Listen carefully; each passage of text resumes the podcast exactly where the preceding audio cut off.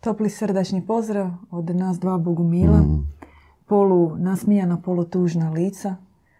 Malo ćemo promijeniti izričaj, objasniti naslov naše večerašnje besjede. Da.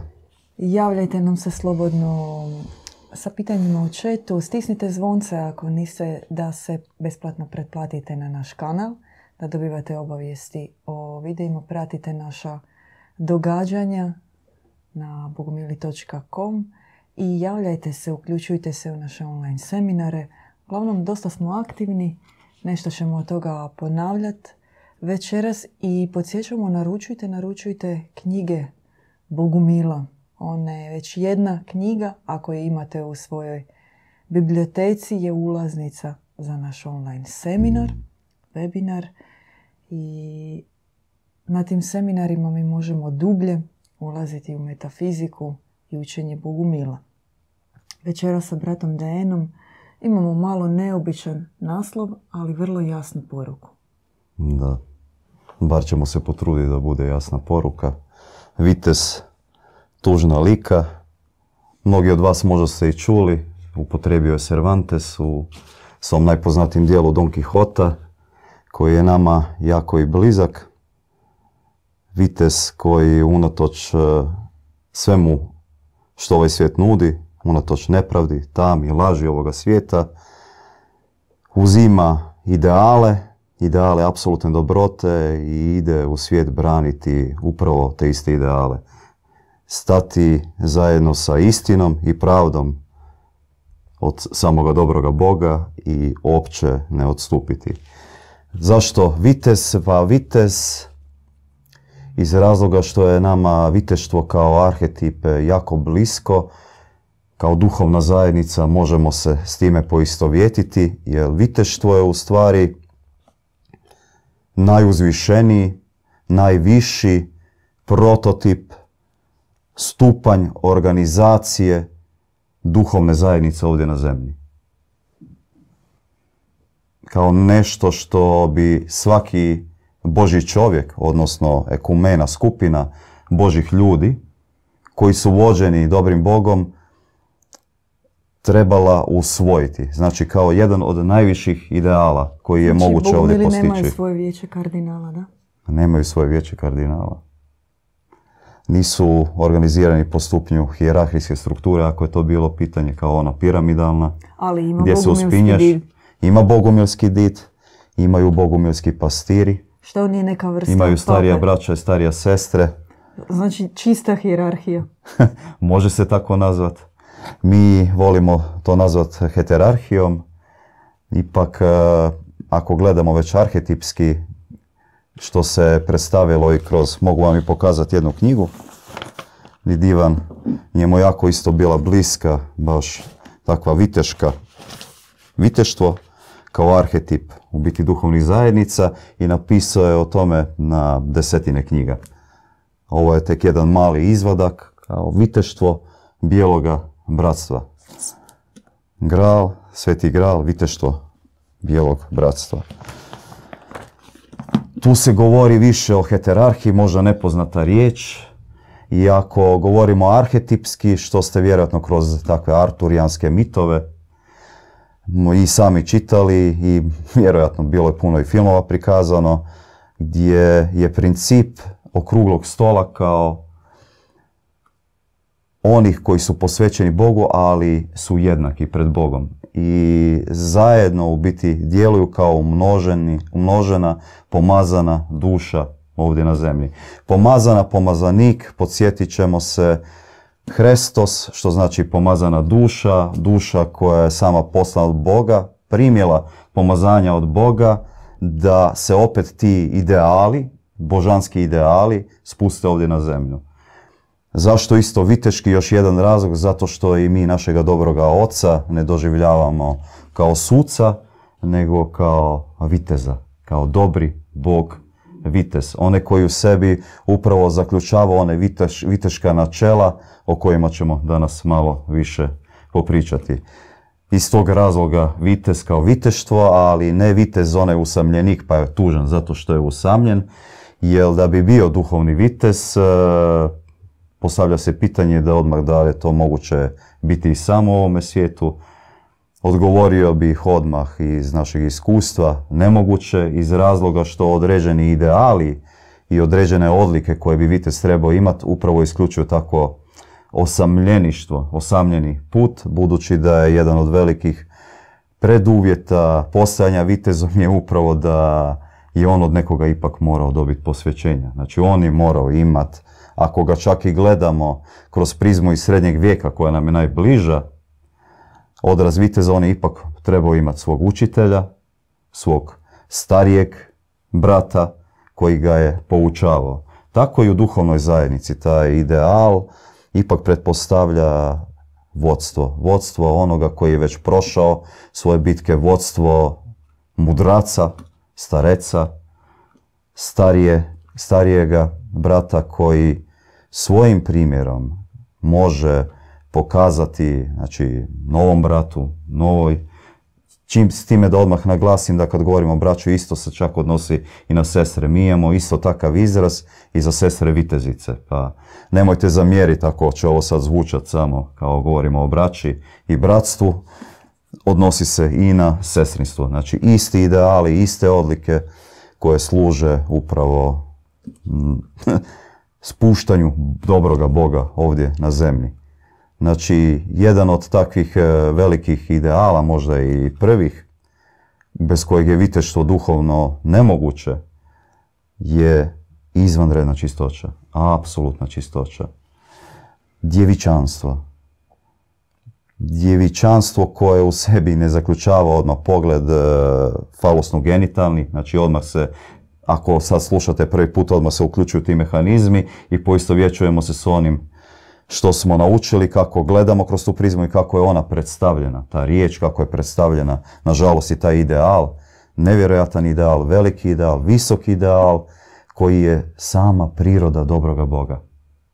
Znači uopće da bi se posvetili dobrome Bogu, mi trebamo preuzeti taj najsveti prvi ideal izvanredne čistoće, dati zavjet izvanredne čistoće, budući da sama priroda dobroga Boga, ne ova naša pala zemaljska, je apsolutno čista. Što to znači dati zavjet izvanredne čistoće? Dati zavjet izvanredne čistoće znači e, posvetiti sebe, posvetiti svoj život, posvetiti svoje oči, posvetiti svoja usta, posvetiti svoj um, posvetiti svoje srce, posvetiti svoje udove, svoje noge, svoje ruke, posvetiti kompletno cijeloga sebe u stremljenju ka najvišem idealu apsolutne čistoće. Jer kada se stremimo apsolutnoj čistoći nad, neb, nad zemaljskoj, za ovaj svijet čak bi se osudio i reći neprirodna, jer sama priroda ovdje na zemlji je pomiješana. U njoj Boga moraš tražiti. On nije očigledan. Njegove djevičanske prirode ima tek na, na mrvice i to trebaš praktički miomirisa tražiti s povećalom. Kako je jedan grčki mudrac rekao, tražim, kad, su, kad je hodao s Fenjerom po usred dana, pitali ga što, što tražiš, što radiš, rekao tražim dobrog čovjeka.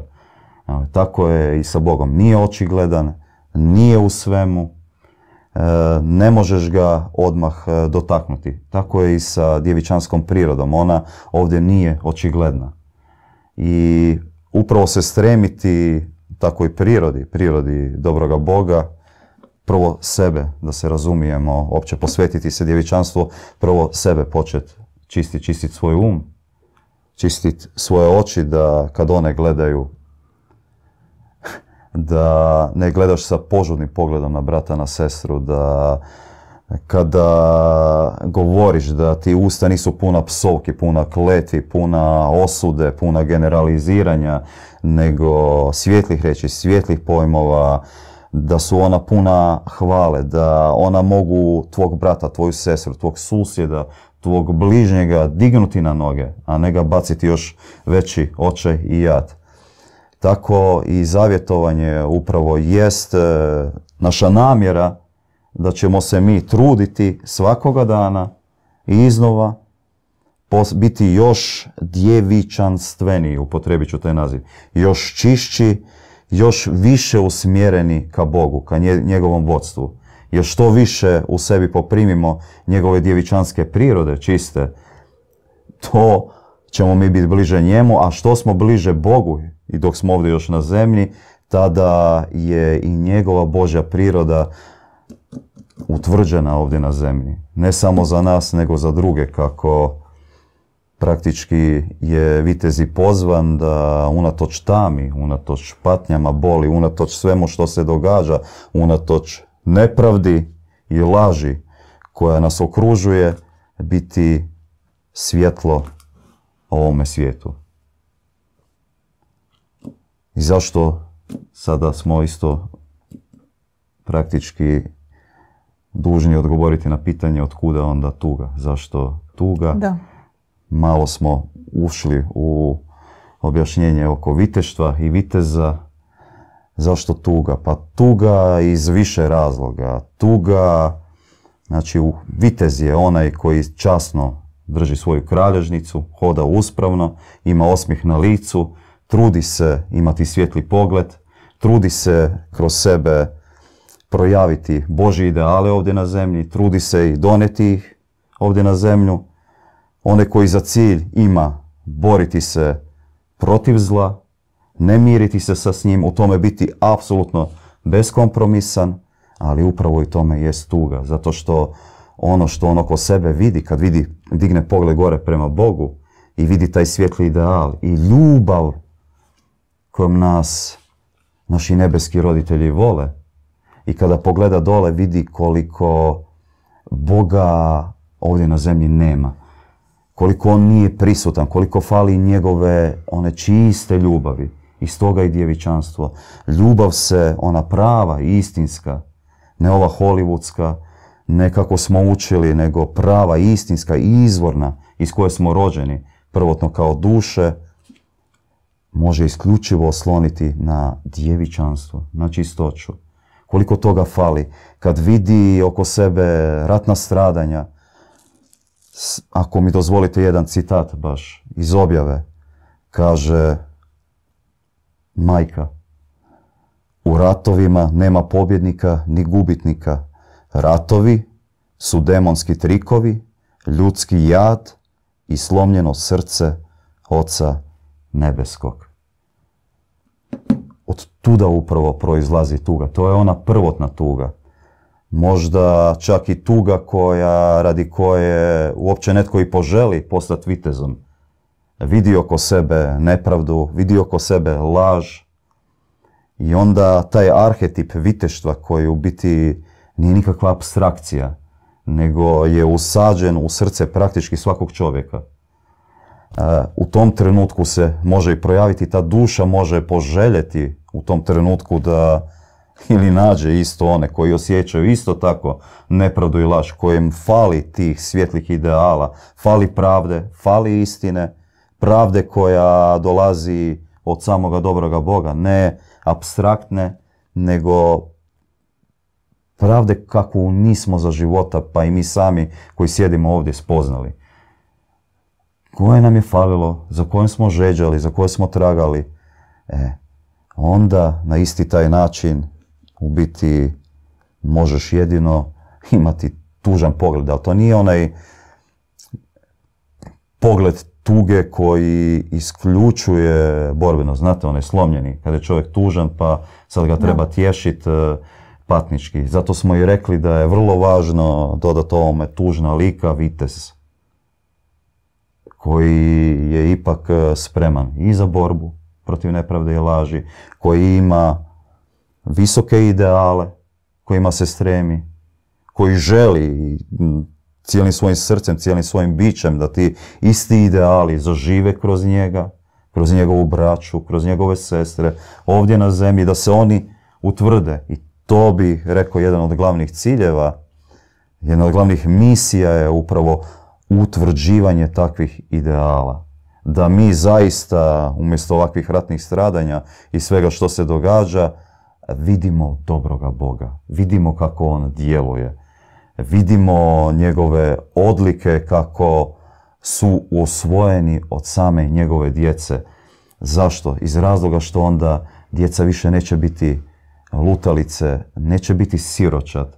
Jer čovječanstvo je u stanju siročadi, ne poznaje dobroga oca, dobroga Boga, ne poznaje ni dobru majku kao drugo lice Boga, ne poznaje ni svoje porijeklo, od kuda je, niti što je, ne poznaje niti potencijal koji ima u sebi, jer se cijelo vrijeme njemu govori mal si, jadan si, ništa ne možeš, nisi ništa drugo nego doli rob i kroz e, aspekte zla koji ovdje djeluju na zemlji njega se u biti cijelo vrijeme i potkrada i čini ga se, odnosno događa se degradacija. Je li svaki čovjek ratnik, vitez ili samo oni koji su dali određeno obećanje?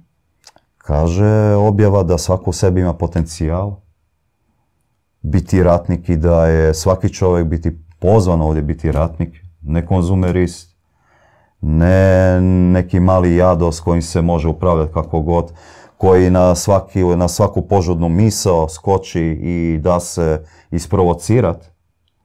Jer pazite, e, tri su u biti praktički glavne prirode suprotnog načela dobrome Bogu, odnosno dobroti za, o kojoj mi pričamo, koju je jako teško pojasniti, nažalost, koju moraš pojašnjavati negacijom, zato što ju čovječanstvo ne poznaje već dugo vremena, pogotovo ne dobrotu koja je nebeskog podrijetla.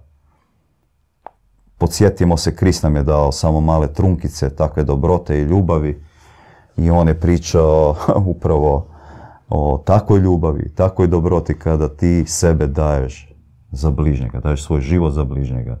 I to je isto jedan od viteških ideala požrtvovnost, odnosno služenje drugima kao misija, kao cilj koju vitez isto kao zavjet daje. Obećaje da će služiti svojim bližnjima. A do tog stupnja uopće doći, to uopće nije mali stupanj. To je jako, jako visoki stupanj. Uopće žrtovat sebe radi drugih, odnosno sebe zanemariti, a druge postaviti ispred sebe, to je još viši stupanj. Jer prvo uopće zavoljeti ljude onako kako sebe voliš, kako bi rekli naša braća New Ageri, kao moraš prvo voljeti sebe. No, pitanje je šta to znači, ali barem u onoj granici da već i drugoga koliko sebi daješ, da daješ i drugome toliko. To je već ideal koji valjda većina ljudi, to je praktički, nažalost se čini danas nedostižno i nemoguće, a onda još ta Kristova i odnosno ta viteška, taj viteški zavjet gdje ćeš ti prelomiti sebe, i stavit ćeš bližnjega ispred sebe i njega uzdignuti.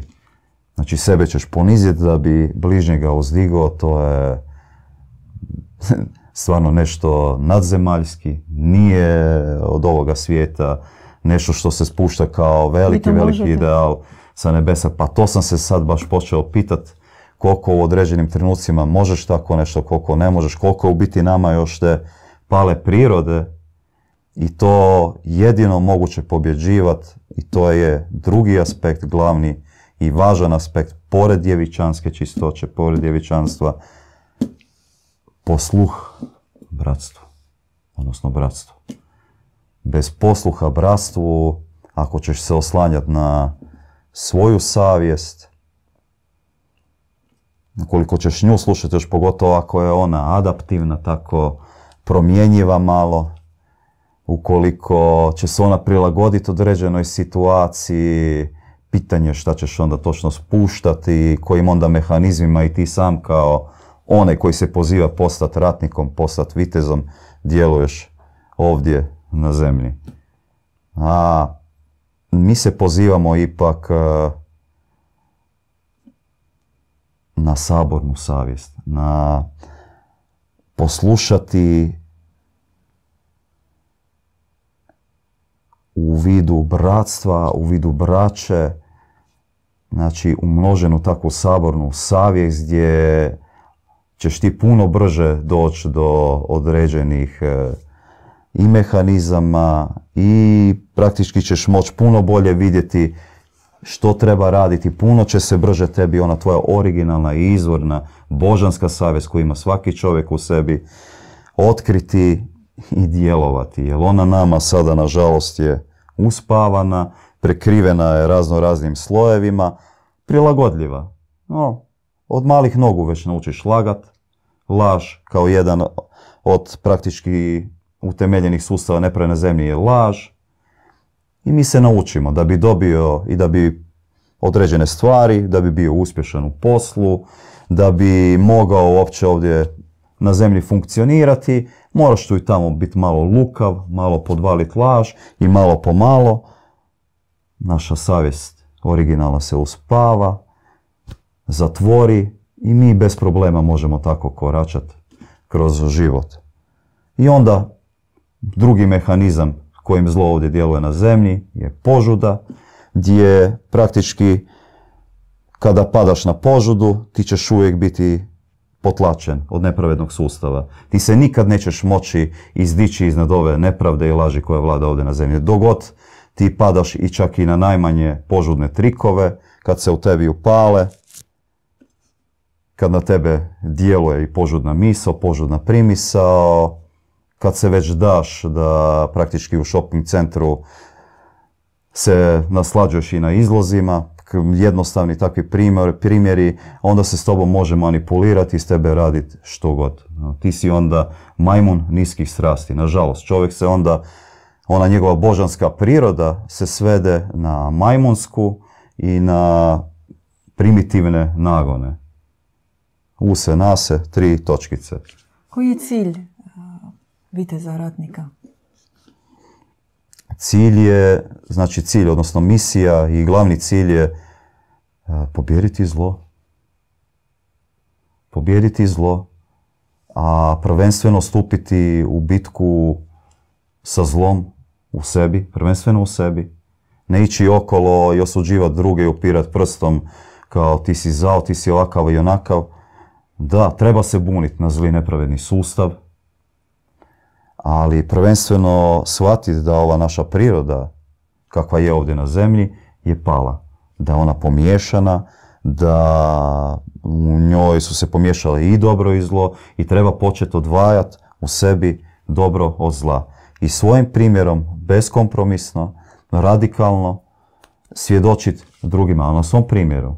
A pri tome nikada ne osuđivati drugoga, nikada ne optuživati bližnjega, svijet oko sebe i sve druge krivit za savjat, čemer i što je tebe snašlo i što je druge snašlo. Izazovna vremena poput rata ili određenih kataklizmi, ona s jedne strane su jako teška, a s druge strane omoguće svjetiljkama, svjetlim, pravednim dušama, nepomirljivima, da. se uzdignu i, i da kažu otvoreno ne zlu. Moje pitanje je, kakav je vaš pogled na one ljude van duhovnih zajednica koji se, koji reagiraju na zlo? Pa mi njih, koji mi njih blagoslivljamo. Sad... Je li taj duhovni okvir nužan u borbi protiv zla?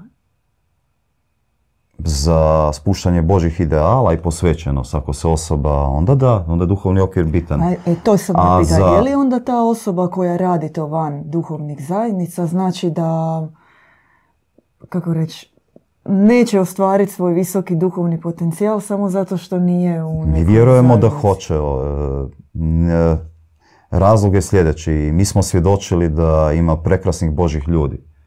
Vi možete među onima koji se deklariraju ateisti, svjedočili smo i pronašli smo takve Bože ljude. Čovjek se, kako se on vanjski deklarira, što on iznutra u biti osjeća, kako se on navodi. Vi zaista možete naći takve prekrasne požrtvovne ljude i ima ih. Nema ih nažalost mnogo i daj Bože da ih bude još više, tipa među liječnicima i medicinskim sestrama. Takvog otvorenog srca gdje vi kad gledate koliko neki od njih služe ljudima, koliko oni sebe požrtvovno lome da bi drugome pomogli. Tipa kirurg koji je imao operaciju koja je trajala 20 sati i dolazi sad njemu na stol još jedan, on tako iznemogao i kaže mu odmori, bude neko drugi, a njemu njegova savjest ne da i on sebe cijeloga prelomi, on sebe daje u žrtvu taj ideal o kojem smo pričali, koji je visoki plafon, u tom trenutku.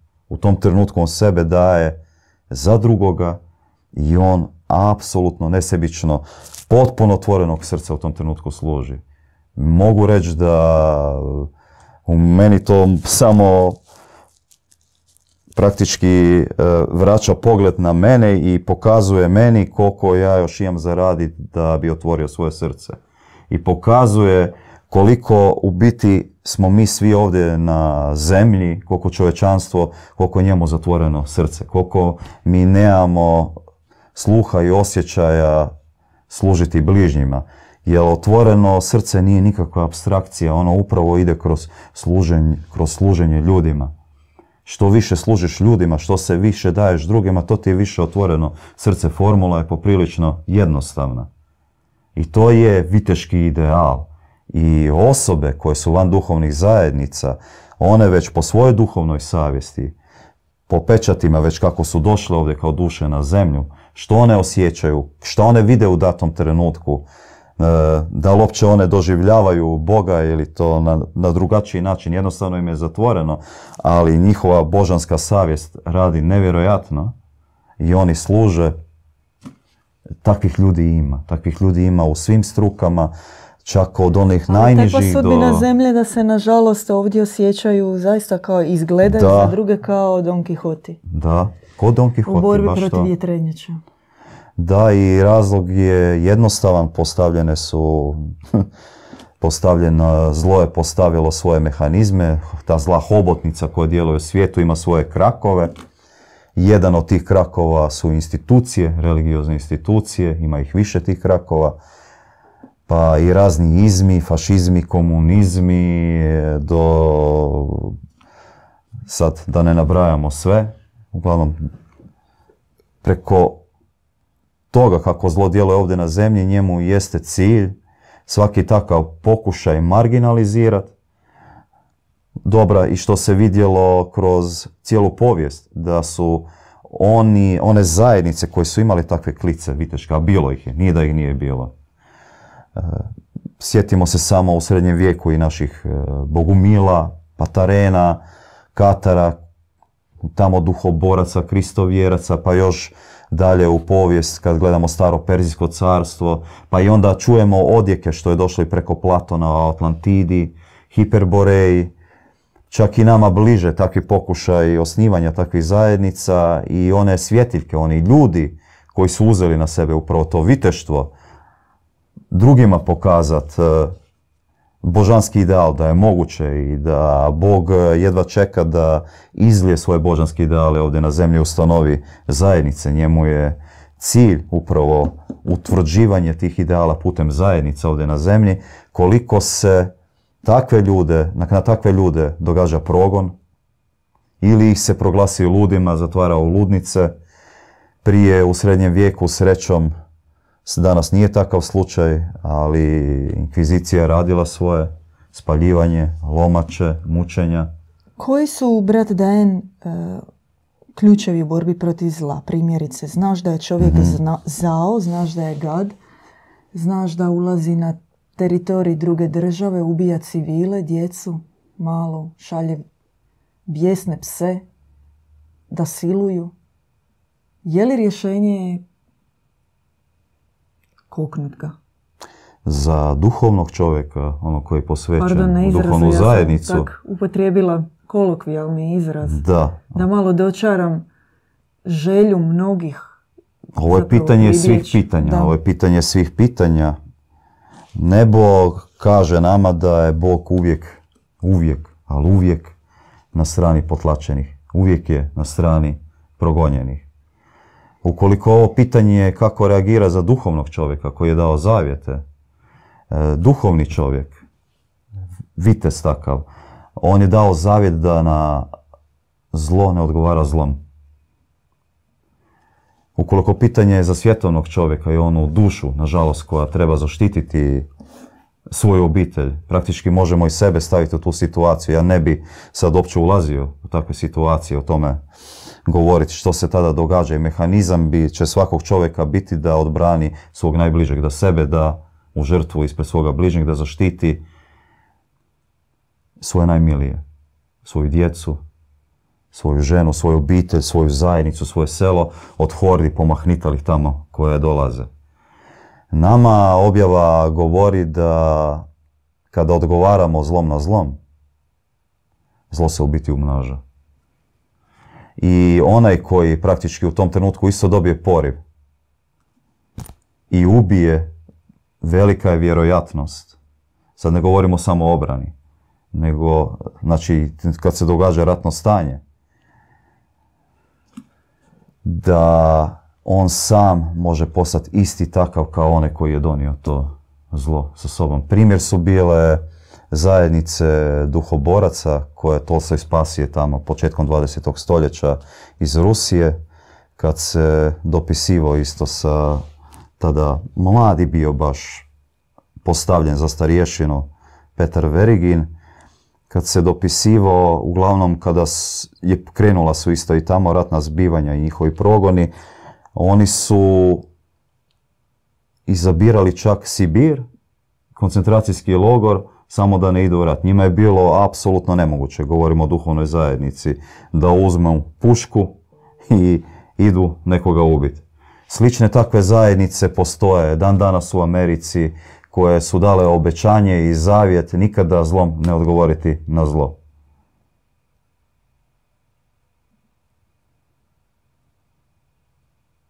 To je jedan visoki, visoki ideal koji je pitanje koliko će zaživjeti, koliko još treba proći generacija da uopće zaživi na zemlji, da čovečanstvo uvidi da ti mehanizmi zla kako funkcionira, da reagiranjem na isti način oko za oko, zub na zub neće apsolutno donijeti ničemu. To je put i dalje u propasu, degradaciju, u kraj ove pomiješane civilizacije. Znači, takvi e, principi neće dovesti čovjeka, odnosno čak ni duhovne zajednice, nigdje ako one, ono preuzmu isti taj princip kako funkcionira sve ovdje na zemlji.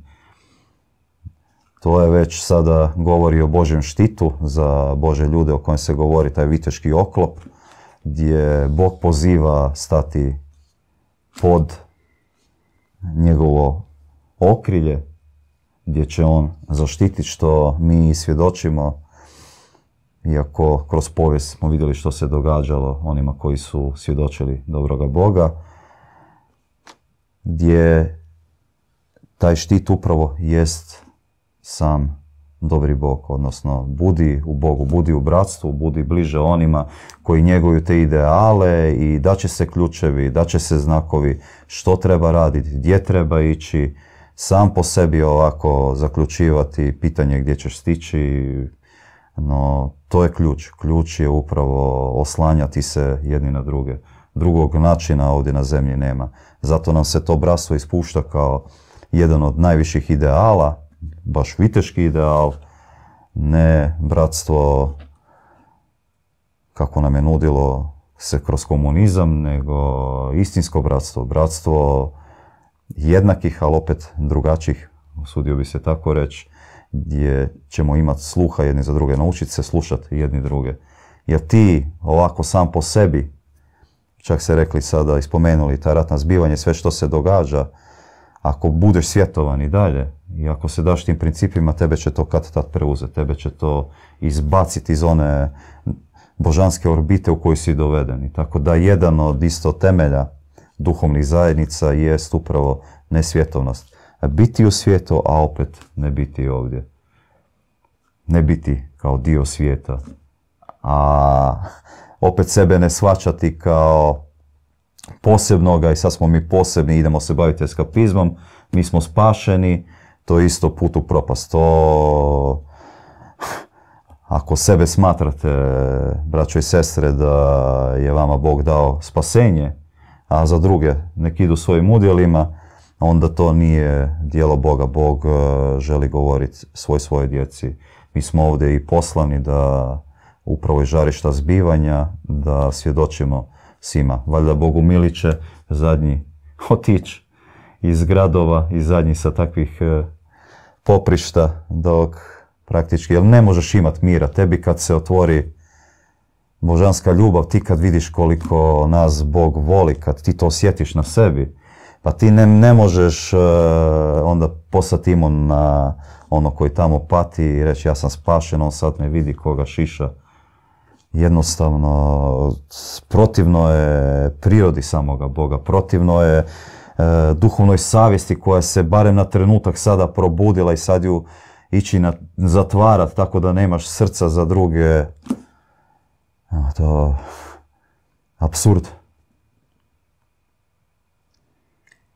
Skoro svake, većina, ajmo reći tako, većina viteških priča, mitova, legendi završi nekom stramputicom ili odlaskom u krivo ili nekim većim napadom ili raspadom. Kao teško sadržati e, optimizam u cijeloj priči. Ili možda ja malo to krivo gledam. Pa nije to stvar optimizma. E, sve, kad, onog trenutka kad ti kreneš duhovnim putem, e, praktički sve što nije dio Boga će se okomiti na tebe. Kao vrak će... Ovo, ovo nije pozivnica za uključenje u borbu, da? Da. Ovo kao, tak, tak kao imate dojam, ali velim, e, ono što smo pričali, taj božanski štit i djeluje, jer ne treba zanemariti snagu Boga ovdje na zemlji. I uopće mi dobijemo sve mehanizme kako se boriti protiv zla. I jedna od najjačih naših oružja kako se boriti protiv zla, koje zaista ako se posvetiš tome oružju, ako se uroniš u njega, ti ne samo da ćeš da će se na tebe spustiti blagodat o kojoj pričamo, nego će se kroz tebe projaviti i nebeska riznica koju ćeš onda moći podijeliti drugima. Nebeska riznica se daje, nebeska riznica kao darovi se daje upravo za druge, nikada za tebe. Ti s tim darovima za sebe samoga ne možeš ništa, ali možeš i kako pomoći drugima oko sebe. E, isto tako, drugi će imati mehanizme za tebe, kako tebi pomoć. Zato je tu jako važan ono što smo rekli, posluh u bratstvu. Možete samo ponoviti pitanje. Na, vi trebate dovršiti rečenicu, malo ste otišli stramputicom, najjače oružje. Najjače, najjače oružje u viteza, u viteškoj zajednici jeste molitva. Ne, molitva koja je toliko zapostavljena danas u svijetu. Mi svi dolazimo iz određenih ekumena, domena, kršćanskih nekih zajednica ili jednostavno imamo temelje u judeokršćanstvu, bilo to da je islam, katoličanstvo, pravoslavlje ili protestantizam, gdje postoji određena molitva. E, bogumili u zajednicama mole puno, puno više.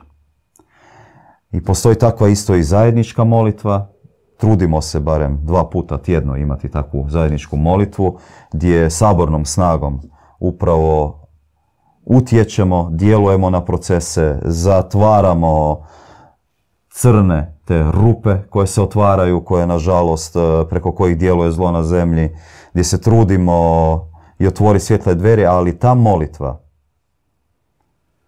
o kojoj mi pričamo tu smo, ja sebe osjećam posramljeno, jer kada vidiš kako je stanje u svijetu, ti, ti se posramiš koliko ta molitva treba biti još snažnija.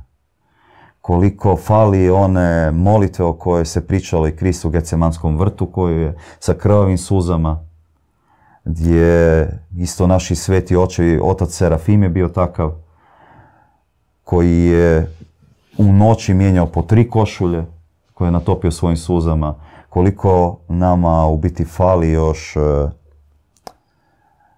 takve, takve, takve snage, takvog suosjećanja, takvog su, supatništva, koliko treba i fali molitve još, još i još. I koliko je ona snažno oružje gdje smo i sami svjedočili njezino djelovanje, bilo da je to bilo za naše bližnje, za događaje I koliko čovečanstvo je zaboravilo snagu molitve. Jer snagom molitve mi upravo, nama se otvara cijeli Boži univerzum, jer nebo ima toliko u sebi želje, ljubavi, dobrote, toliko je trudno svojim idealima da ono i onom najmanjem srcu koje samo zavapi odmah spušta. Mi smo zaboravili na snagu molitve. I molitva je nešto što zaista kao vites možeš upotrebljavati. Baš oružje protiv zla u ovome svijetu koje je vrlo djelotvorno, vrlo konkretno i vrlo funkcionalno. I valjda te i dovodi u situaciju da ne moraš odgovarati zlom na zlo, zato što to spriječiš unaprijed. Dogodi se čudo i u tvom okruženju, okruženju bližnjih. Povezano naravno i sa tvojim osobnim posvećenjima, načinom na koji živiš, služiš bližnjima Bogu, puno tu faktora Da. utječe na promjenu i, i vlastite sudbine i onih oko tebe, da? Da, vi se sad pitate i mnogi sada racionalno žvaču što se događa na Bliskom istoku, što se događa u Ukrajini, svi imaju svoje teorije i hranimo se smećem sa interneta. Razno raznim teorijama, svako je zauzeo određenu stranu. Ljudi moji, da vi znate koliko bi puno bolje bilo da to vrijeme koje trošimo na takve gluposti, isprazne razgovore po kafićima i okolo, i da ih potrošite na molitvu koja je koncentrirana, usmjerena, koja zaista želi promijeniti, želi skrenuti tog stvari na pravu stvar. I koliko ona zaista onda i djeluje, vi ne bi više nogom kročili u taj birc, nego bi cijelu noć molili. Da biste se naučili tako moliti, morate neko vrijeme boraviti sa bogumilima. Mi ćemo iskoristiti u bliskoj budućnosti jedan period na nekoliko dana se povući u prirodu gdje se želimo podijeliti sa onima koji se žele uključiti u takav način života i naučiti se takvoj vrsti jedinstvene i nesvakidašnje molitve. Ako se želite pridružiti, javite nam se, budite u kontaktu s nama, gledajte informacije na webu, imate tamo i broj telefona, u ostalom uvijek možete vaša pitanja u nekom intimnijem razgovoru, ako vam je tako lakše, podijeliti sa nama. Možda za kraj neka završna misa Bradaen. Da, nažalost, puno ovih pitanja koji se isto postavljaju je rezultat toga što je dobro izgubilo snagu ovdje na zemlji. I mi uopće dobrotu više ne vidimo kao mehanizam suprotstavljanja zlu. Je li dobro izgubilo snagu na zemlji ili ljudi ne znaju kako koristiti snagu dobra? Ljudi ne znaju kako koristi snagu dobra. Znači, tako se gleda. Gleda se na dobrotu kao... Dobrota je stavljena na tamo neko Da, ja bi zadnje rekla, mjesto. da. Jednostavno, čovjek ne vidi ju, čovjek ju ne vidi. Čovjek je izgubio tu sposobnost da ju vidi kao mehanizam s kojim se može boriti vrlo, vrlo, vrlo, vrlo konkretno i pobjeđivati zlo ovdje na zemlji. Tako da se čovjek poziva na put dobrih dijela. Pa mi dozvolite samo za kraj, bolje da vam ja ne pričam, nego citat upravo o dobrim dijelima iz knjige Vatreno pokajanje. Na svom početku duhovnog puta, naš did Ivan, početkom 80. godina, je napisao ciklus knjiga Vatreno pokajanje. Ovo je samo jedan mali izvadak njegovih misli iz tog ciklusa, pa ukoliko ga nemate u svojoj knjižnici, svakako preporučamo.